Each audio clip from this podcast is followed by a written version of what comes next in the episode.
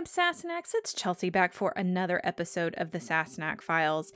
This week, I am finally getting around to releasing my discussion from Valentine's Day, where I talked about the opening credits for season 7.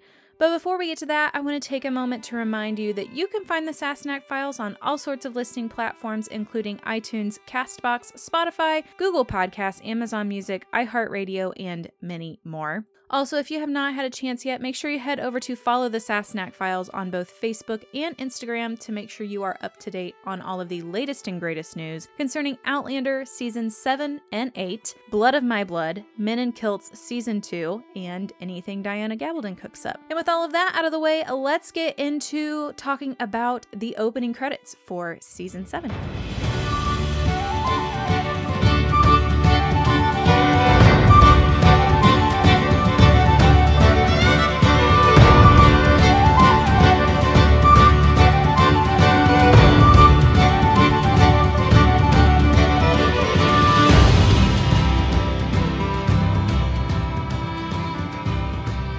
Was everybody's initial thoughts on the opening comments versus what you think after you've had a chance to sit with it for a little bit? Because I'm feeling a little bit better about the opening credits song version than I was a few days ago. It's not as I felt like it was really jarring and I think that's the issue with releasing these opening credits early and maybe that's why they do it so that people have a chance to adjust before they just throw it in there. I don't know. It's still not my favorite. I will say that. It's not one of those that I am going to love. It's like season 5 and I liked it better than I liked season 5's initially. I will say that, but I don't think that it's going to be one of those that I'm like, "Oh, it's my favorite version." I love the original version. What's wrong with that? I don't want to be one of those people that doesn't like change, you know, but I liked the original version. And I think even the Jacobite theme for season two was probably my favorite, which is the one that was on the second half of the season. That was probably my favorite just because it was like a lot of bagpipes and really Scottish.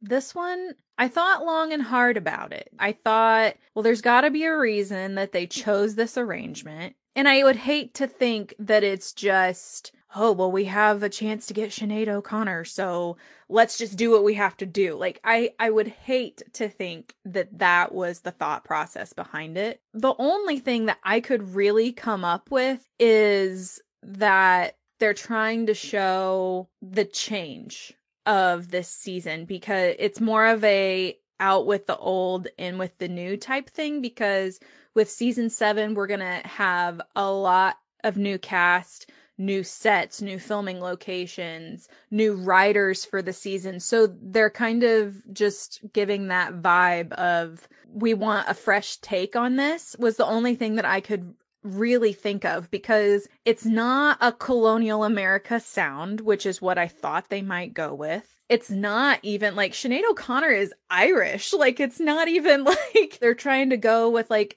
really embracing the roots of this season even. So I'm not really sure what the thought process was. I, like I said, I don't want to feel like it was just a shock value thing you know, it's also kind of showing a transition from last season to this season. We're very much moving out of the Ridge years and moving into the Revolution years when you're looking at the structure of the books. So that could have a lot to do with it as well when we're looking at the overall structure of this opening credits sequence. I think that all of these images are from the first few episodes, probably the first eight episodes of the season. Angela in her live a couple of days ago brought up a good point that that's actually probably alluding to the fact that they will have another set of credits after like a mid-season break, which I kind of like that idea. I do agree with her though. She said that she doesn't look for them to change the song at all and I don't either because if you have a big name like Sinead O'Connor, you're not gonna just go back to Raya Yarbrough after eight episodes. That's my train of thought, I guess, on it. Dina says, since Bree and Roger go to the 80s, I'm wondering if she'll have more than one version eventually. I don't think so. I think that this is them giving that nod. You know, in season four, how they did more of a bluegrass theme. It wasn't really music that was prevalent in the colonies in that time uh, when you're looking at Jamie and Claire's time frame or uh, plot line, but it was very much something that was popular in the 60s and 70s where Bree and Roger were, and so that's kind of where they brought that in. So I could see this version being a nod to that, like more of a modern feel or a modern take on that song, I guess. But I really don't look for them to have done multiple versions of this song. I guess I could be wrong, but I think that this is probably it, and this will be our version throughout the season. We talked about the overall sound of the opening credits, which I think, like I said, was shock factor on that. Bear McCreary actually teased a few months ago. He was like, oh, I can't wait for you guys to hear what we're working on or whatever. And it was the theme song with Sinead O'Connor. He actually posted that. So I thought that that was, that was cool. He was like, in case you didn't notice, this was my tease on working with Sinead O'Connor. But getting into the actual opening credits, the first few scenes are actually pretty standard, I guess. You have the dancers at the Stones from season one, and then you've got the shot of Claire running through the woods. And something that I wanted to mention that they do with every season, which I thought is really cool and I actually really like it. And it's one of those things that has stayed the same. And these are the only two people that they do this for are whenever they have Caitríona Balfe it's always a frame of Caitríona. And then when they do Sam Heughan's credit, it's always a frame of Sam Heughan. And then they go in with the rest of the credits, and for everybody else, it's completely different. Like whenever you get to Sophie Skelton and Rick Rankin and all of those, it's just random shots. It's not necessarily related to them at all. But I love that they do give like a little performance nod to them with the frame of them in the opening credits. So the first slide that we get that is any different from your typical opening credits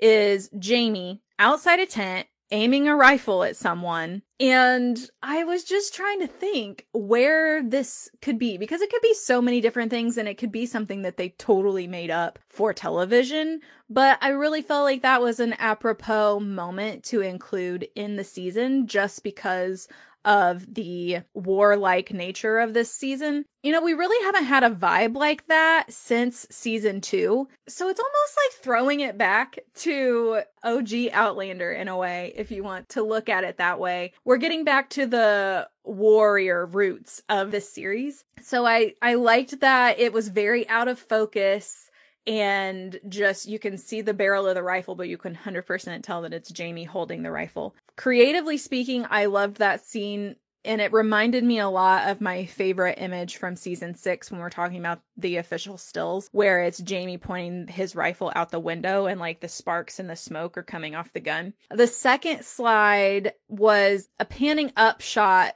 to the new American flag raised outside of a structure of some sort, which leads me to believe that this is where we're starting to get into the new feel of season seven because the first few episodes, probably the first two or three episodes, are going to be wrapping up the storylines from season six and A Breath of Snow and Ashes. And then we're going to slowly start to feel our way into plot lines from Echo if somebody knows, I I told myself I was going to ask you guys this because I couldn't think of what this was. What is the iron thing that the shot pans up through to the American flag? It looked almost like something that you would hang a cauldron or a pot over on a fire, but I wasn't 100% sure. So I didn't know if there was anybody here who could tell me what that was. But yeah, I was like, maybe this is symbolically significant and I just don't know what it is. I did think it was kind of cool, and maybe this was the whole point that in that shot where all the wires cross over together to form this bracket, it's a star. And I thought that that was really cool that, that it then pans up through the sky up to the flag, the American flag. So maybe that was the point of it. Maybe they're just showing the stars and then panning up to the flag and focusing in on the flag with the 13 stars for the 13 colonies.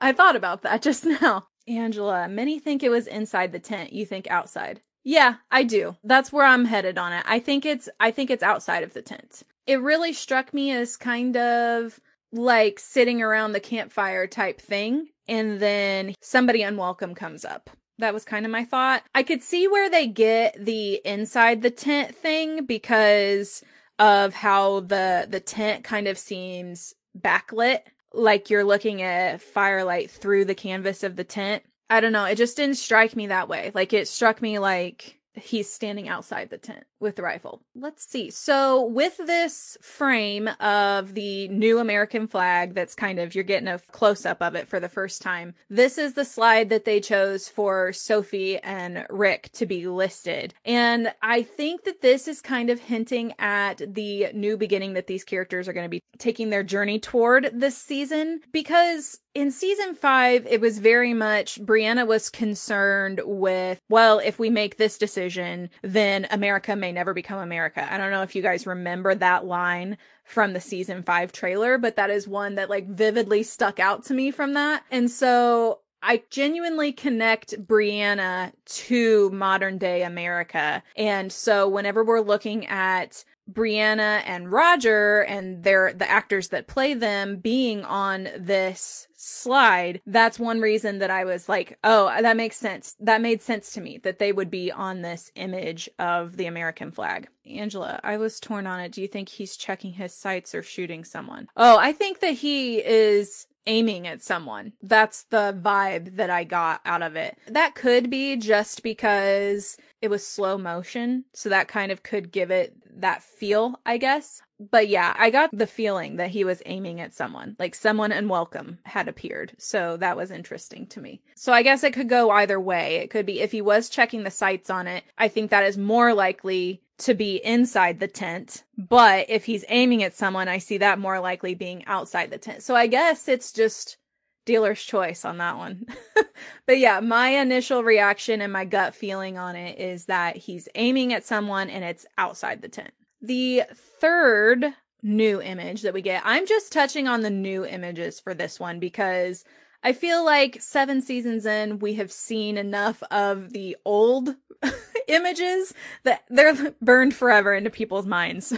but the new ones are the ones that are fun to dissect. The third little scene we get is Jamie rowing the fam over to Ocracoke for Roger and Bree to go back. I know that that's what this is because we have seen images of this behind the scenes. I don't know if any of you are kind of keeping up with what's been released, but there was a period a few months back, I guess it was probably in the fall, that they were filming at a place called Dunbar, which is where they filmed everything that had to do with Ocracoke. But I also think that there's a few scenes that they filmed that were not related to the Ocracoke stuff, but still very much in the first few episodes episodes, more like when they're in on the coast in the Wilmington area and the New Bern area, I think. There's actually another snippet here in the opening credits that I think was filmed in the exact same location, but I don't think it has anything to do with them going back to the stones, so I'll make sure to point that out when we get to it. I found it interesting that Jamie's the one rowing the boat and Roger's just sitting in the bow.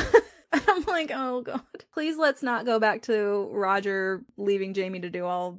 I could see it now. All the Roger hate on that scene. But maybe it's just a thing where Jamie wants to distract himself because otherwise he'd be seasick. I don't know. That's the only thing that I could think of reasoning wise on that. But an interesting thing about this shot being included in the opening credits is that it's not actually the actors in that. We got snippets of them filming this little scene scene and it's actually all their body doubles, which I thought was interesting. You can't really tell from far away. So I guess that means they did a good job casting the body doubles and the stunt people. The person that's credited on this slide is John Bell, and I was puzzled on why they would have chosen this scene for his name. I guess it's more so the order that they want to go in, but I will say with this opening credits, and I don't know whether it's because I'm digging into it more than I have in the past, but some of these shots seemed so random to include in the opening credits. I feel like with season five and season six, the shots were very intentionally chosen to be in the opening credits. And there were a couple this time where I was like, that seems really weird. Why is this important enough to make the opening credits? That one got me. There are a lot of allusions to all of the Macs going back stuff. And I don't know whether that's because the executives were a really big fan of how those episodes looked and how they were shot cinematically. And so they wanted to include a lot of those shots in the opening credits, or if they're just trying really hard to include the Macs in the opening credits to make it appear as though they're together the whole season. I don't know whether it's attempted head fake or if they're just a really big fan of how those episodes look visually. And so that's why they chose all of these scenes. It could be both, it could be one or the other. I do think from everything that we have seen so far, they are a really big fan of that director. And Alistair Walker does a really good job as director of photography and he has a really beautiful way of lighting and showing color. So jury's still out on why I think that they have chosen these specific scenes, but it does puzzle me a little bit. The fourth scene, this one got the wheels turning a little bit. This is where two people are kind of touching hands, and there are several possibilities here. My biggest leaning, I guess, what I'm really feeling like it is, is Jamie and Claire, because this is going to sound really weird and obsessive, but Sam has these really long, elegant fingers with these beautifully oval shaped nails and they really looked like Sam's hands, the guys did. And I like this theory because if this is the case, I have a feeling that this is one of those famous Jamie and Claire, I love you, be safe scenes that we get before every single serious battle that's fought. So I think that this could either be before Moores Creek Bridge, if we get that, or before Saratoga. I think that the Ticonderoga stuff is going to happen too quick. Like they're not going to have enough of a heads up for any sort of scene like that because, especially in the book, it's a very chaotic few hours that happen there and nobody really knows what's going on and they're just focused on getting the hell out. So I really kind of got the vibe that it was before Saratoga, but it could be before Moores Creek Bridge if that indeed becomes a thing. I'm not 100% sold on Moores Creek Bridge being included. I think that it probably will to a certain extent. I just don't don't know how much they would focus on it. I don't know that that would warrant a goodbye scene or a grand gesture, I love you scene between Jamie and Claire. So I really think that this is probably before Saratoga. Because of the fingers, though,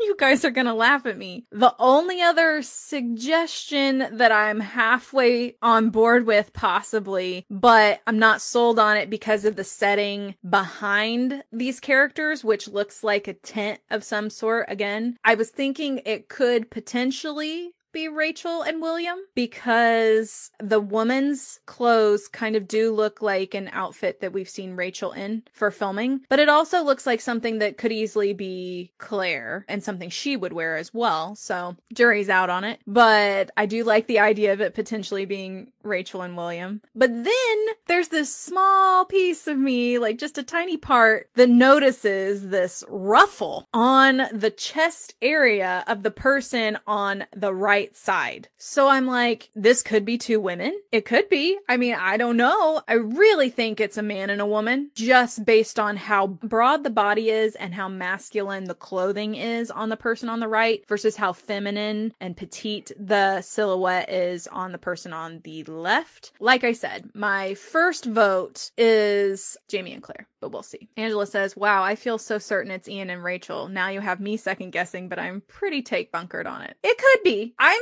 not like 100% set on about half of this stuff. All of this stuff was so wishy washy and it felt so random to me. Most of the stuff that was in this opening credits, I was reeling, honestly. Like, I'm glad I got a couple of extra days to talk about it because I just was not sure, to be honest. Rachel and Ian crossed my mind mind, but I don't think it's Ian just because of the type of clothing doesn't seem like anything I've ever seen Ian in. So that's what had me wavering on it being Rachel and Ian. Mandy, I didn't even think of those other possibilities. I immediately thought Ian and Rachel. Okay, yeah. I mean, like I said, I'm not sold on any of this. So this is just my initial reaction and things that I'm thinking after having sat on it for a couple of days. But there are very few things in this opening credits that I'm take bunkered on. Laura, I thought it was the beads on the person on the right, so I thought it was Ian and Rachel. Okay, I at least feel like it's for sure Rachel. That doesn't feel like Claire to me. Exactly. That's where I was on it. I'm like, it felt like Rachel to me, but then the guy's silhouette, A, felt too bulky to be John Bell. I'm sorry, he's a very petite guy. He's very small framed. So it felt too bulky to be John, is kind of what I was feeling on it. Plus, the clothes didn't look like anything that we've ever seen Ian wear heretofore. So that was my thing on it. So then I was like, well, maybe it's William and Rachel because Charles is a big guy, much bigger than John is. Like I said, don't hold me to any of this because I really don't feel comfortable or, or like confident in 95% of what I'm saying today. If I'm confident on something, you guys will know. Trust me. Back to something that I feel comfortable about and confident on. The fifth section is definitely the burning of the big house. No ifs, ands, or buts about it. I really did kind of like this imagery of everybody going to the trough with water buckets. I felt like it was an all hands on deck type feel, and it definitely hints at the same thing that the teaser trailer hinted at that we're finally getting around to this plot point that's been hinted and hinted about for two full seasons now, three full seasons now, actually. I liked that we really got the sense that there are a lot of almost a lot of moving parts in this new season and a lot of different hands in the cookie jar, I guess. Much more violent and dramatic cookie jar, but lots of stuff going on. And so that's why I really dug that imagery of so many people all with the buckets in the water. Not to mention the gorgeous lighting of the flames in the water and how that reflects with the orange on the black. I thought that was really cool.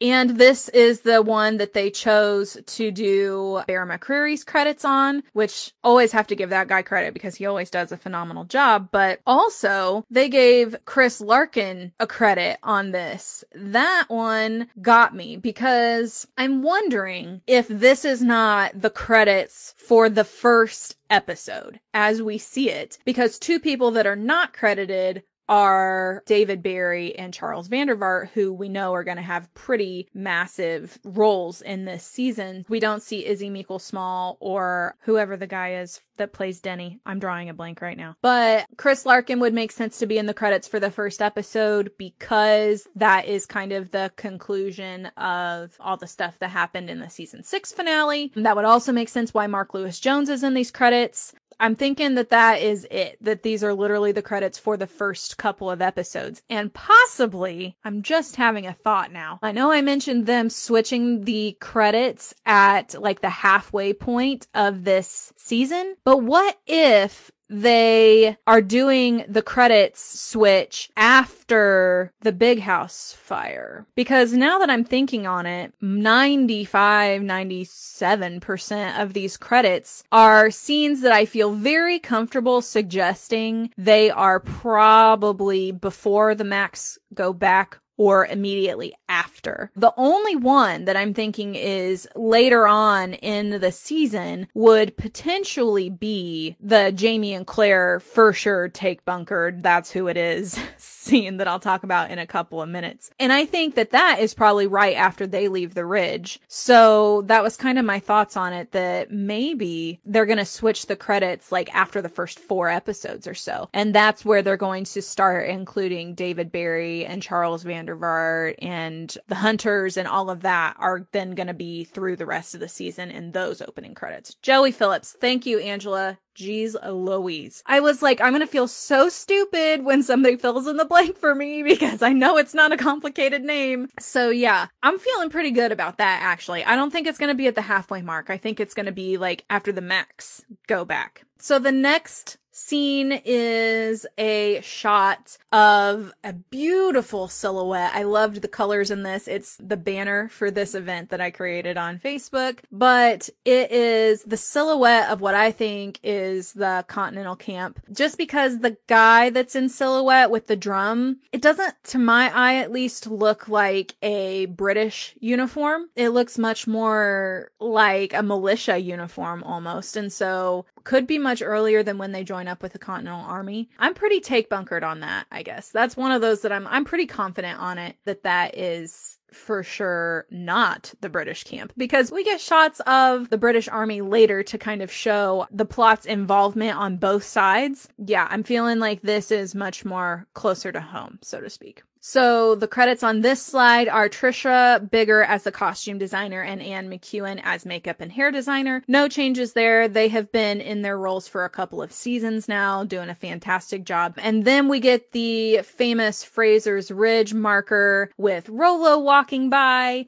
And this is where we get Suzanne Smith as the casting director, who's also been with the show since the beginning. I like the Fraser's Ridge marker, and you can tell that they're really fond of this image because it's something that has been included in the teaser trailer and the opening credits. It is a very cinematic shot, and I think it does ground us in where this season is going to open up. It's probably something that we're going to see within the first couple of episodes once we join back up with Ian. And I know that this is going to be a scene where we see Ian because we've got Rollo walking by and they're never far apart from each other. And this is one of those images that I felt like was worthy of being in the opening credits. It's a very iconic image. Now, slide eight eight or scene eight. I call it slides, but you know, snippets, whatever you want to call it. This is another one I'm 100% take bunkered on, Jamie and Claire, because it's a continuation of the scene that we saw in the teaser trailer. And I can tell this by the curtains in the background. And you can actually see out of that window a little bit and you can see some buildings like they're in a town of some sort. I love this imagery of them dancing. Like anytime Jamie and Claire dance, Oh, it's so sweet. They are dancing back to the bed, and then the continuation of that is in the teaser trailer where Claire falls back on the bed and she's all smiles and her hair is all streamed out on the yellow bedspread. It was a gorgeous shot. I am a huge fan of sunlight that comes through at weird angles, whether you've got sunrise, sunset, or just like they're called dog rays, which are where they like come through the clouds and you can see them shining down like spotlights through the holes in the clouds. I'm a huge fan of any of that. And there's actually a scene here in a second where you can see dog rays coming down through the clouds. And I was like, oh, my heart. I love it. My little photographer's eye just catches on it Laura, it reminded me of when Jamie danced Claire to the stones to send her back. Yeah, there was a lot of movement and shots in this opening credits that was kind of a throwback to previous seasons, and this was one of them. But it's such a contrast, like such a spin on where we've previously seen that move. We're talking about Dragonfly in Amber when he dances her to the stones, but this is very much the complete opposite of that, and then it really seems like a beautiful, happy moment between the two. They're on the road. I have a feeling this takes place after the burning of the big house and they're on their way to go to, um, where were they going? They were going to Scotland initially. In the books, they were. I don't know how they're going to play it in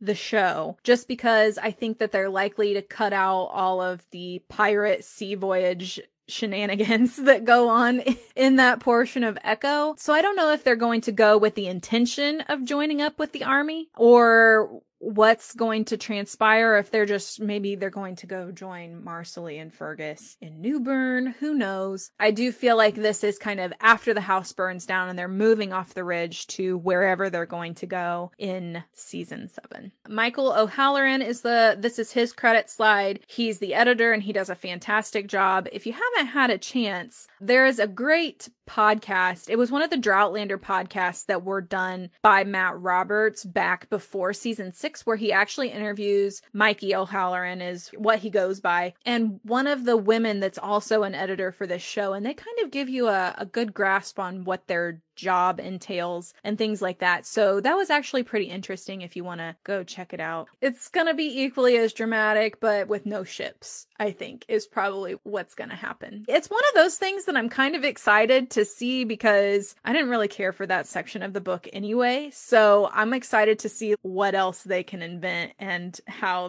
that's going to play into the story that we already have. So the next scene is Roger putting the gemstone in Jemmy's pocket. Like I said, this is the second scene we have so far, um, hinting at the Macs going back. It's so funny because I watched this with my mom last night and she had no idea that's what it was. I didn't say anything to her. I mean, she knows, but I didn't say anything to her. She was like, oh, that's a cute scene. But she didn't know what he was putting in his pocket. And I guess it was just a wake up call to me of how much you already know and how informed of a viewer you are without even thinking about it when you're watching something as a book reader. It was so sweet watching Jemmy put his hand on Roger's wrist. I have a feeling it's one of those things that's completely wasn't intentional at all, but it was one of those television gold moments that you're like, oh, we have to include that shot in there because it's so cute. I was happy to see that we get another sweet moment from their last name's Adair, right? I'm pretty sure it is. The twins there. It was really cute. Alastair Walker is the director of photography, same as the last couple of seasons, and he is credited on this slide. Like I said, I'm so happy to see that they're keeping all of these visual and technical people on and that they're happy with their work because I am too. And I feel like it's the test of a true good TV show. The, the transition between these roles is completely seamless. You don't even really notice unless somebody points it out to you. You can see a difference in like set designs and stuff like that that you notice when Jon Gary Steele left and the new set director came on. But it's not like it's a vivid, oh my God, the show looks so different. It's a very subtle vibe where these technical roles are putting their stamp on the show, but it's very much a gentle transition. I love Alastair Walker. I feel like he does a fantastic job as director of photography. So yes, I'm very glad that he's back. The next scene is Bree sitting on the beach. This is one I also have a couple of scenarios for. because again, this is one of those that I was like, why is that in there? It doesn't seem particularly cinematic. It doesn't seem significant to the plot. I mean, it's a pretty shot, but it's not even like drop dead gorgeous. It just looks like another day on Outlander, as bad as that sounds. However, this is the other scene that I was talking about that was likely filmed at Dunbar because we've seen behind the scenes shots of them filming this scene. With Bree sitting on the beach, we know that Roger eventually will be in this scene because there are shots of him walking across the beach towards her. But how this all fits in and everything, I'm thinking that this is going to be a scene before they go back through the stones but after all the drama of Moores Creek Bridge and all of that, likely it's just a beach scene. What threw me off because I think it could even possibly be one of those things where the scene wasn't even necessarily in the episode. They were just utilizing the space. But then again, it could completely be legitimately in that episode as well, because this is the same behind the scenes shots where we saw the guy that plays Donner was with Rick Rankin and he was in the same clothes and all of that jazz. So again, obviously plot construct on the part of the writers for the show, but yes, lots of ifs, ands, or buts about this scene and all of the stuff that we've seen leaked about this scene. This is the scene that I was talking about that has the god rays popping through the clouds though. If you look at the the wide shot and up at the sky, you can see the beams of light coming through. So what confused me about this scene and I know I'm not alone, is that in the background, there is a woman and two little boys and the boys are like playing in the water and I was very confused as to what on earth this has to do with the story at all and who these people are. So I think it's likely that the boys and this is a big but because I also had a feeling on it that I will explain later. The boys are Jemmy and Germain if they're even anybody that we know. Because to be quite frank, if they're just on the beach outside of Wilmington at this point in the story, they could just be extras. And I got to thinking about that. I was like, that could be likely as well. Like, we could be reading too much into it. They could be people that we don't know. The only thing leaning me against that is that the little boy does look a lot like Robbie, who plays Germain. If it's Germain, where on God's green earth did he come from? And who is the woman that is with him and Jemmy? There's lots of ifs about all of this scenario. The only reason that I'm leaning towards it possibly being someone that we don't know is because in that behind the scenes filming now thing that they released it back in the summer sometime of 22, there were tons of extras, all dressed the same kids, women, men, all of them and they were all in that dunbar area you could tell kind of with the tent setup and everything the way that it was based on the images that were leaked there as well. So it could just be extras especially since we don't see mandy anywhere and Bree is quite clearly not pregnant. So it's definitely after mandy's birth. I definitely think it takes place before i think it might be when they're in wilmington preparing to go back before they run into william or possibly after. I think that this was just a good opportunity to have a scene between Bree and Roger, kind of where it's quiet. Now, now, if it is Jemmy and Germain, there were three possibilities for who the woman could be that's with them. I don't feel very good about it being Marsali, but it is an option. So if possibly Fergus and Marsali got wind that Bree and Roger were leaving and moving away, maybe they would want to come and say goodbye. And that is a potential option for that. The woman doesn't quite look like Marsali though, but it would make sense if she was with Jemmy and Germain, right? A popular theory that I've seen is Lizzie, but I just don't think it's Lizzie because she just had a brand new baby. And why on earth would she be traveling with her new baby to send Bree and Roger off? And why would the twins not be with her? So I don't think it's Lizzie. The person that I think it is is Mrs. Bug. And I saw Donna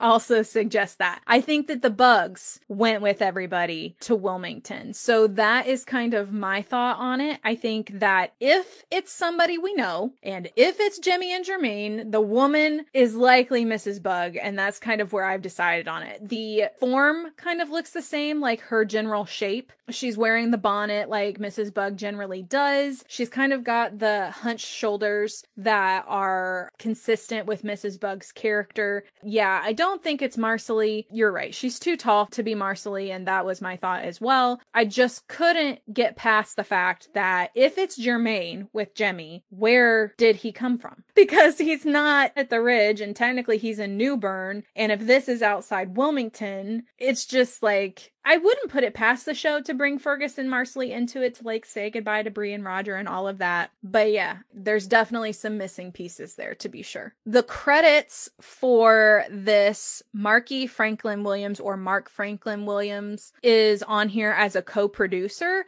but this is also one of the writers for this season. They wrote 704. So definitely interesting. I've noticed as I've started paying attention more and more to this over the course of the series that a lot of times they do list the writers as producers. I guess that kind of shows their level of investment because not all of the writers are listed as producers, just some of them. The next section that we get is a hint at the revolution that ensues. A couple of notable things that I saw on this is that there is a structure off to the left side that you can barely see, a building of some sort, and that we are getting this scene from the British point of view, which leads me to think that this is something that we're going to get from William. So I got to thinking about what this could possibly be because I don't really see it being something later on in the season, so to speak. And then I had this inkling in the back of my head. So I went and I pulled out Echo and kind of started reading through. And there's a scene probably within the first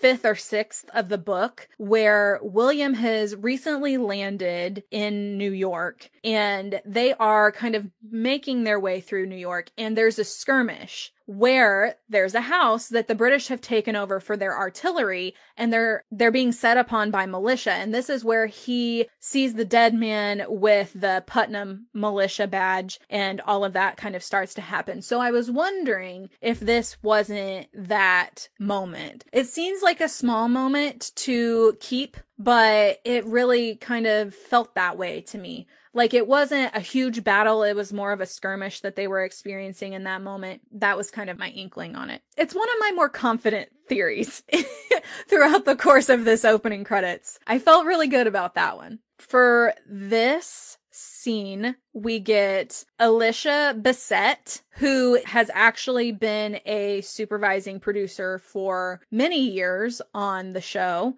I actually saw her on the season one credits yesterday when I was watching them. I was like, oh, there she is. Sarah H. Haught is another supervising producer that's listed, and she is the writer for 706. So a lot of times with the writers, they will send one or two of them for a block of shooting for last minute rewrites or to make sure that things are being filmed according to how they're written or helping to solve problems on say it's raining one day and they need to be outside but it calls for a sunny day or whatever. They try to figure out the logistics of either rewriting the scene or finding something else that can be filmed kind of reworking everything. So when you see a writer as a supervising producer a lot of times that's their role. Moving on down we get one of my favorite images from the entire opening credits, which I know has caused a stir amongst the fandom. Everybody loves this image. It's the image of the flags crossing over as the battle lines clash. And we see the British flag and the American flag, and it looks so grungy. That's one thing that I noticed about the lighting of this scene. It's dark and the colors are really dulled out and dirty looking, like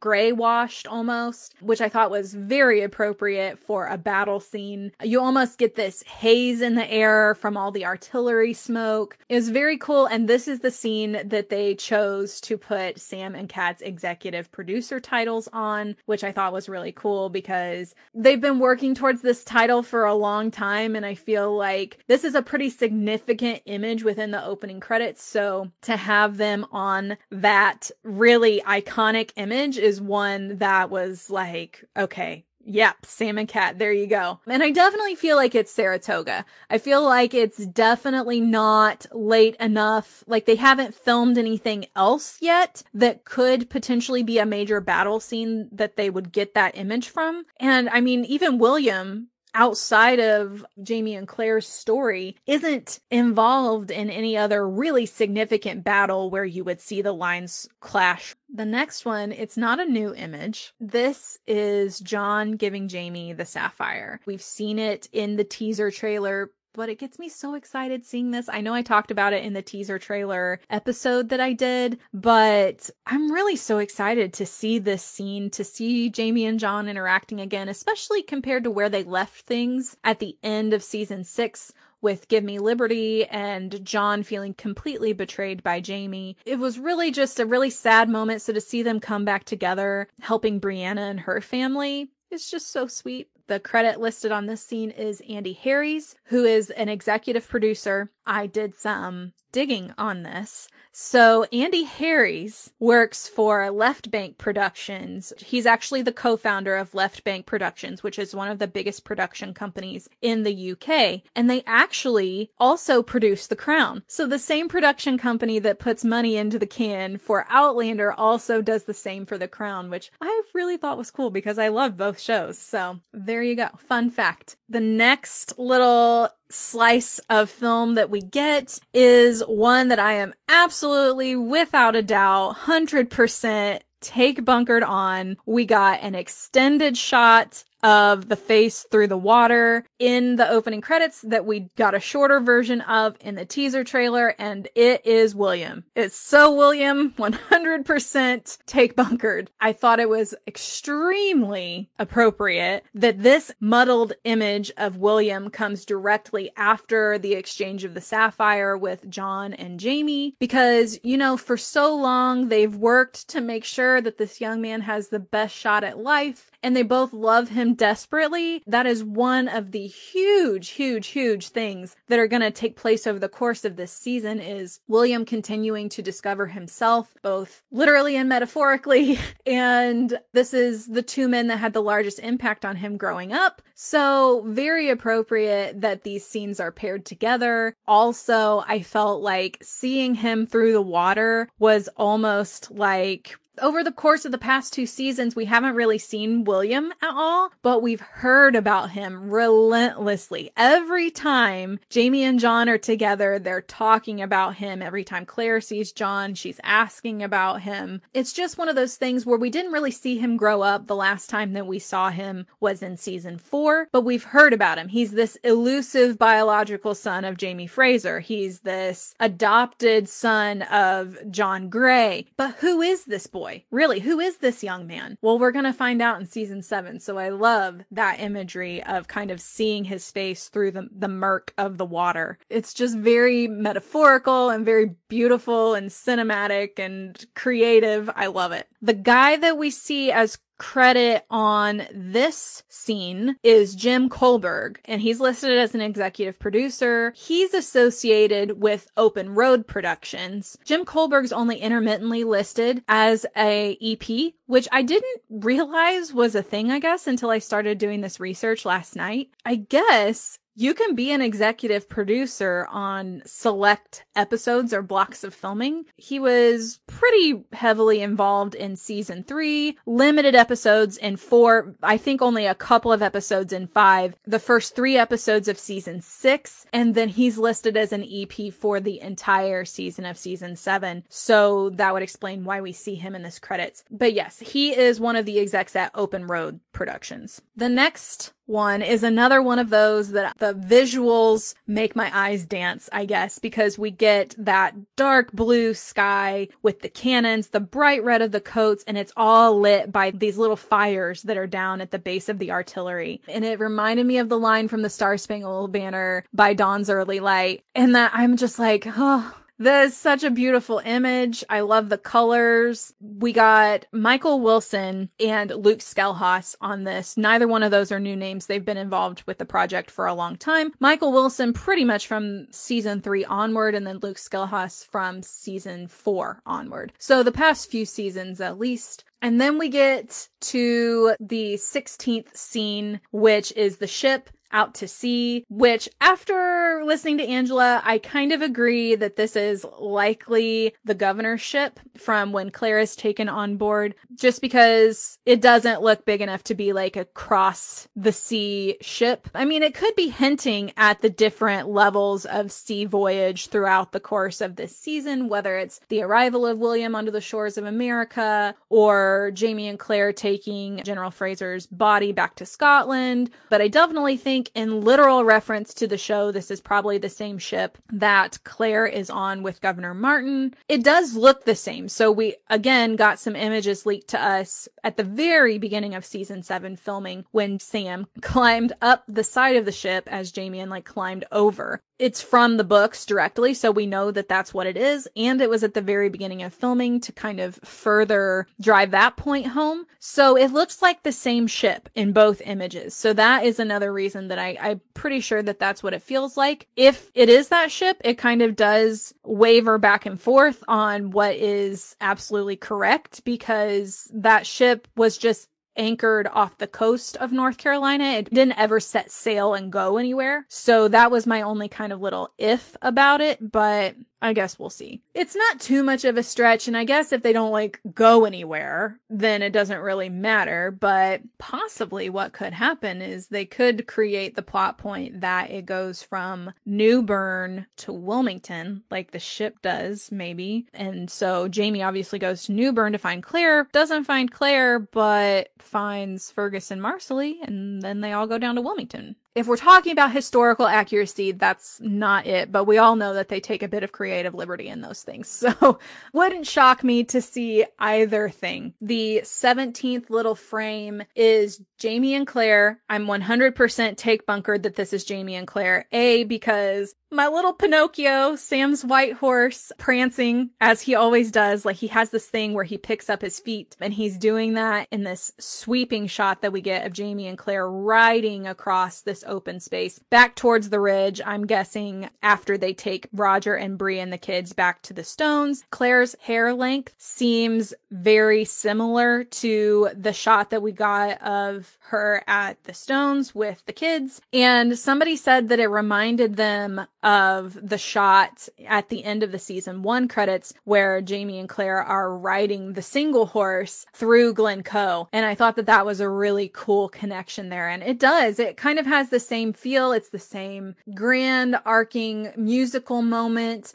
over the sea to Skye and um, riding horses across an open space. It was a really beautiful image. The sun is out and shining, so it's got this like optimistic feel to it. So that's the last legit scene that we get. But one thing I want to point out in case you haven't noticed it in the final scene where it shows Craigh na Dun, there's a tree down. That actually happened in real life. They actually lost two trees from the hilltop where they put the Craigh na Dun circle. So they have it showing that tree had fallen in like the all the roots up and from an image standpoint, that's pretty shocking. It's almost like the cracking of the glass. It's very ominous, showing some of the holes underneath like yeah for the most part this is like a pretty optimistic feeling visual overall for the opening credits, but having this at the bottom, like the very end of this opening credits is like, oh, something's gonna happen.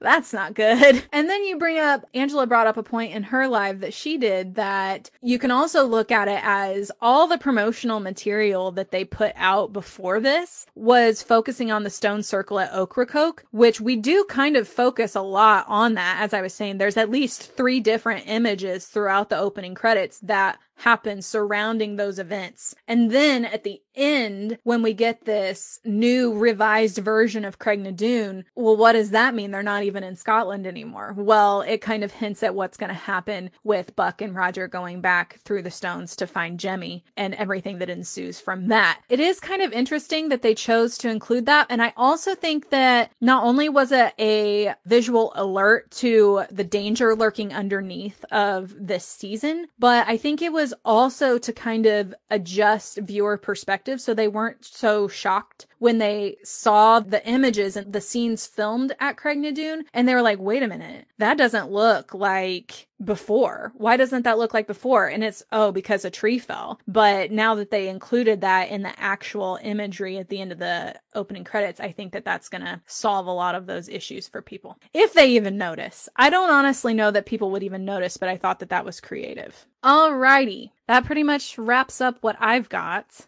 Donna, gorgeous, gorgeous shot of twilight sky, my favorite time of day and tonight. Yeah, it's like the gloaming, you know, where they talk about in Scottish lore how it's like the time of day when the supernatural is closest to the natural world. It's pretty cool. Angela, that really alters history, but they do that sometimes. Yeah, that's what I was thinking. She's talking about the the governor's ship. I could see them doing that just to include Fergus and Marsali.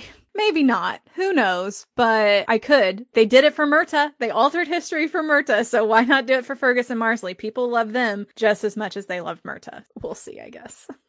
Do you have any thoughts about how the release of the trailer in February changes when you think when in the summer they'll release season 7? Yeah, I do have thoughts about that. So, Graham McTavish posted earlier this week or late last week when he was asked about season two of Men in Kilts. They were like, Didn't you guys film that like over a year ago? When is that going to be out? He replied back and said, Soon is sooner than you think. we did see that Sam and Graham were together doing something a couple of weeks ago. So I'm thinking that they were filming some sort of promotional announcement or something for the second season of Men in Kilts. The second season of Men in Kilts is only going to be six episodes. So if they announce that within the next couple of weeks, that means that they will be airing the second season of Men in Kilts probably about four to six weeks after they announce that. That would be the middle of April, beginning or middle of April. So then if we're talking six or seven weeks past that, that would put the second season of Men in Kilts ending in mid May. Since they've gone and blown everybody out of the water and released this opening credits on Valentine's Day, I really look to get a season seven trailer probably mid to late April, possibly early May but I'm thinking that we're going to get season seven, at least the first bit of it, in early to mid June, is my best guess, based on everything that we have seen so far. I look to get that a lot sooner than originally I thought we would, which is another reason why I'm kind of panicking because this doesn't at all fit into the original schedule for this podcast that I had planned. I think if they do that, we might likely get like a two or three, maybe even four week break at some point in the middle of the season, and then they'll continue on and it'll end right before the holidays. That's pretty solid math, I think. I think that they they would be able to do that and have it fit pretty comfortably. Susan's asking, did Lauren and Cesar film? There's not been anything leaked, but based on a comment that Lauren made when she was doing her press for Karen Pirie. Somebody asked, Oh, are you going to be back for season seven? And she said, I'm not sure I can talk about that, was her wording, which means she's under an NDA if they're not involved in some way, then they're not under an NDA and they can just say, nobody's approached me about it, or no, I'm not in season seven, or something like that. But instead, she says, I don't think I can talk about that, which tells me that they're at least partially in the season. Even if it's just a one or two episode cameo, they'll be there in some way, shape, or form. And I would be really surprised if they didn't show up at some point. I will let you guys know if you didn't see, I left a poll for what people would rather see me doing podcasts while the season is going or after season seven is done airing. And it was pretty split down the middle. I think it was only two people off. With that being said, I have made an executive decision to do what's good for me since there wasn't a strong feeling one way or the other. And I'm going to pick back up with podcasting after season seven because at this point, I've been podcasting for almost a year straight with only a couple of small breaks here and there. And I'm tired. I'm so tired, guys. I, I need a break. I need to work on this new book that I'm working on. And it kind of drains me creatively to have to put a new podcast out every week. But I will be doing my knee jerk reactions like I did last season. And if you weren't with me last season, they're just little 15, 20 minute initial takes on the episode. I normally do it the, the day after the episode comes out. And I just talk about what my initial rating on a scale of one to 10 is, things that kind of stuck out to me that I really liked or I really didn't like, and just kind of go from there. It's not a deep dive into anything, but it's wholesome and honest. They're very honest. I think you'll find that I'm very critical of these episodes when they first come out. That's kind of my thoughts on it. You heard it here first. It will be a big fat goose egg.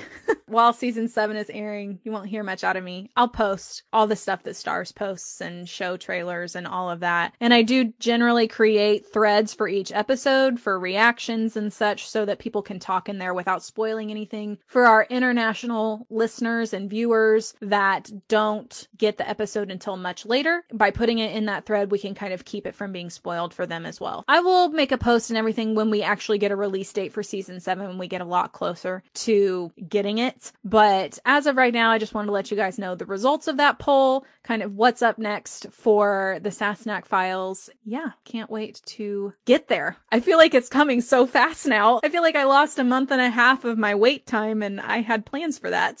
So that's interesting. Patty says this will give us more to look forward to. Yeah, I think that the Sassenach files started out as a Droughtlander podcast. And I think that there are so many other podcasts that are geared towards initial reactions and how things look on the surface. But the beauty of doing something retroactively is that you get a 2020 gaze on it, that you can see why things were done the way that they were done in episode one once you get to episode 16. And things make a lot more sense and you have a deeper appreciation for them. And I like to look at the whole picture whenever I'm doing that kind of thing. So I think it's better for me. I feel like I can be more objective looking at the grand scheme of things. All right, guys, you guys have a good rest of your weekend and I'll chat at you later. Bye.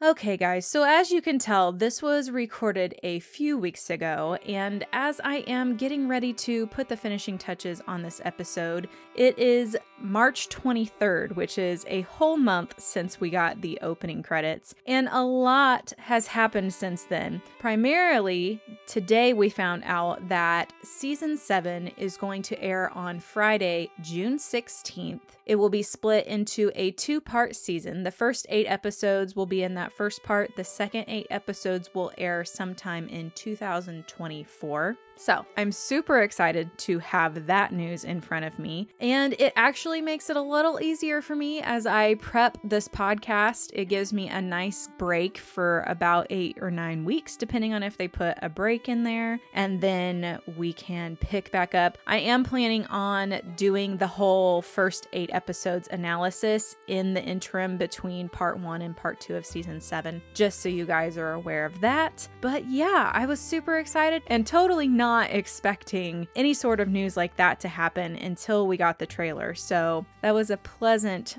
Thursday surprise for me for sure. They also released a few official stills with that announcement. We got a picture of Jamie, a picture of Claire, a picture of Brianna and Roger, one of young Ian, and one of Lord John and William. And I'm so excited. I posted on my Instagram and I said, I think this is one of the seasons I've been the most excited for, primarily because we get John and William's roles expanded in this season. They become primary characters if they're sticking sticking with the books, and I cannot wait to see all of that take place. So, we're rolling down the pipe, and apparently, if you start your rewatch on April 1st and watch one episode a day, that will take you all the way up until the premiere of season 7. So, you heard it here, and that is official. That was Starz release. That is not any sort of rumor, so you can begin your countdown of Sassenachs. It's coming fast. I hope you guys have a great week. I am off this weekend, but I will be picking up next week with my analysis on the fifth episode of Men in Kilts. So make sure to join me for that. Until then, you guys stay safe out there, and I will chat at you later. Bye.